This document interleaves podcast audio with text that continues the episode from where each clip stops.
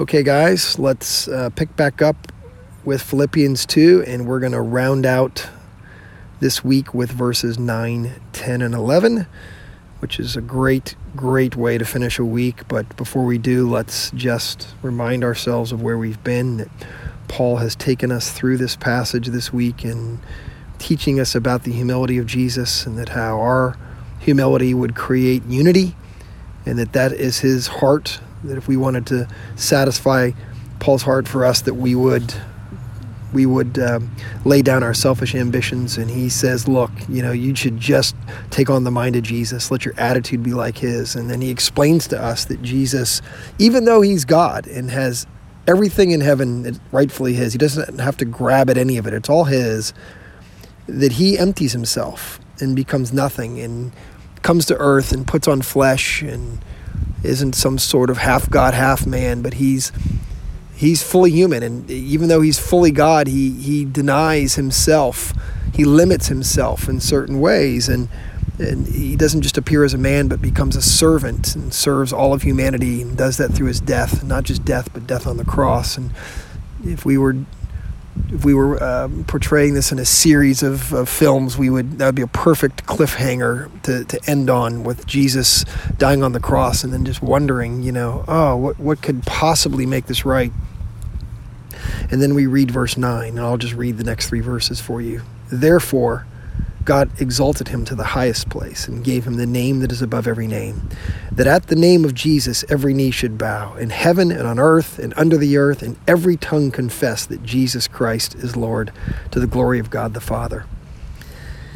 Yeah, the old joke is that whenever you find a therefore in the Bible, you should ask, what's it there for? And this therefore is one of the most glorious, one of my favorite therefores in all of Scripture and it's essentially telling us that as a result of Jesus' willing obedience to die um, a death that sh- shouldn't have been his, but should have been ours, to do that on our behalf, that as a result of his obedience to the mission, that God raises him up. God exalts him. And really, the Greek here would say something like super exalted. Like he's exalted beyond exaltation. Like it's it's such an extreme expression uh, so he's exalted to the highest place, and so he's um, he's he's brought back to this place where he's he's seated at the right hand of God the Father. And it and it says that he's he's here's what his exaltation includes. It includes a name, the name that's above every name. It, so now the name Yahweh is ascribed to Jesus, the, the, the, the, the name, and all of the character and attributes and all of the things that have always been rightfully His are now bestowed upon Him, crowned on Him by God the Father as, as a, a, um, a reward, as a response to His, again, His willing obedience. And so He's given this place, the highest place, and He's given the highest name. And as a result of this, all of creation, all everything that's ever been created is is completely subjected to him. I, I believe it always has been, in essence, but now it's explicit. And if anybody ever tried to make a claim that the Bible never says that Jesus is God, I mean, just look at the language of this. He's given the highest name, he's seated at the highest place.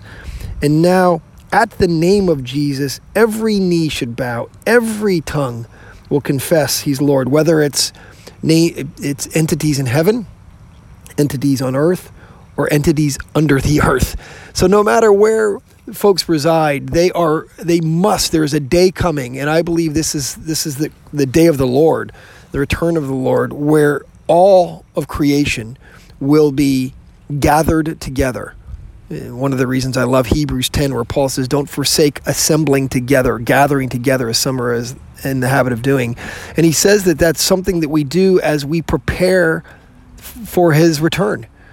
And so this is great rehearsal when we get together and worship that we are rehearsing what it's going to look like on this day when Jesus returns and we will every even those who have never acknowledged him as Lord will bow before him and acknowledge them both with their posture, their submission and their tongues. They will name him as is Lord. Every being, every created entity will do this. And um, man, it just fills me. This, this is this little passage right here in Philippians that Paul is is reading is saying this is the reason why ultimately we humble ourselves is it's not just that we should consider others better than us and that we'll establish unity at the end of the day guys we're nothing compared to Jesus he is the supreme being. He's the super exalted one who has been set above all things with a name that's above all things and we will all acknowledge one day or another I'm going to be on my face as low as I can be and I might peek over and see you and go man remember when we talked about the need for humility? This is why we're we're, we're humble because look at how great he is and we'll be crying and laughing and hugging and and, and staying low and, and just saying you know it's so good that he's good because he's so powerful and he's so beautiful and he's so amazing that it's there, there's no nothing within us that deserves or merits what he's done for us and what he offers us. And so I it's just I, I, it reminds me of the book of Colossians. I mean, I just love Paul's letters when he starts to talk about Jesus. I can feel his joy eh, radiating. I can feel him singing. I have no doubt that whether this was something he borrowed or something he wrote, that this is a song, and it just creates a song in my heart um, even as I as I read this, I feel a song of joy in my heart, and so I hope you feel that as well. I would encourage you as we end this week just to go back and read over this this part again and sing it.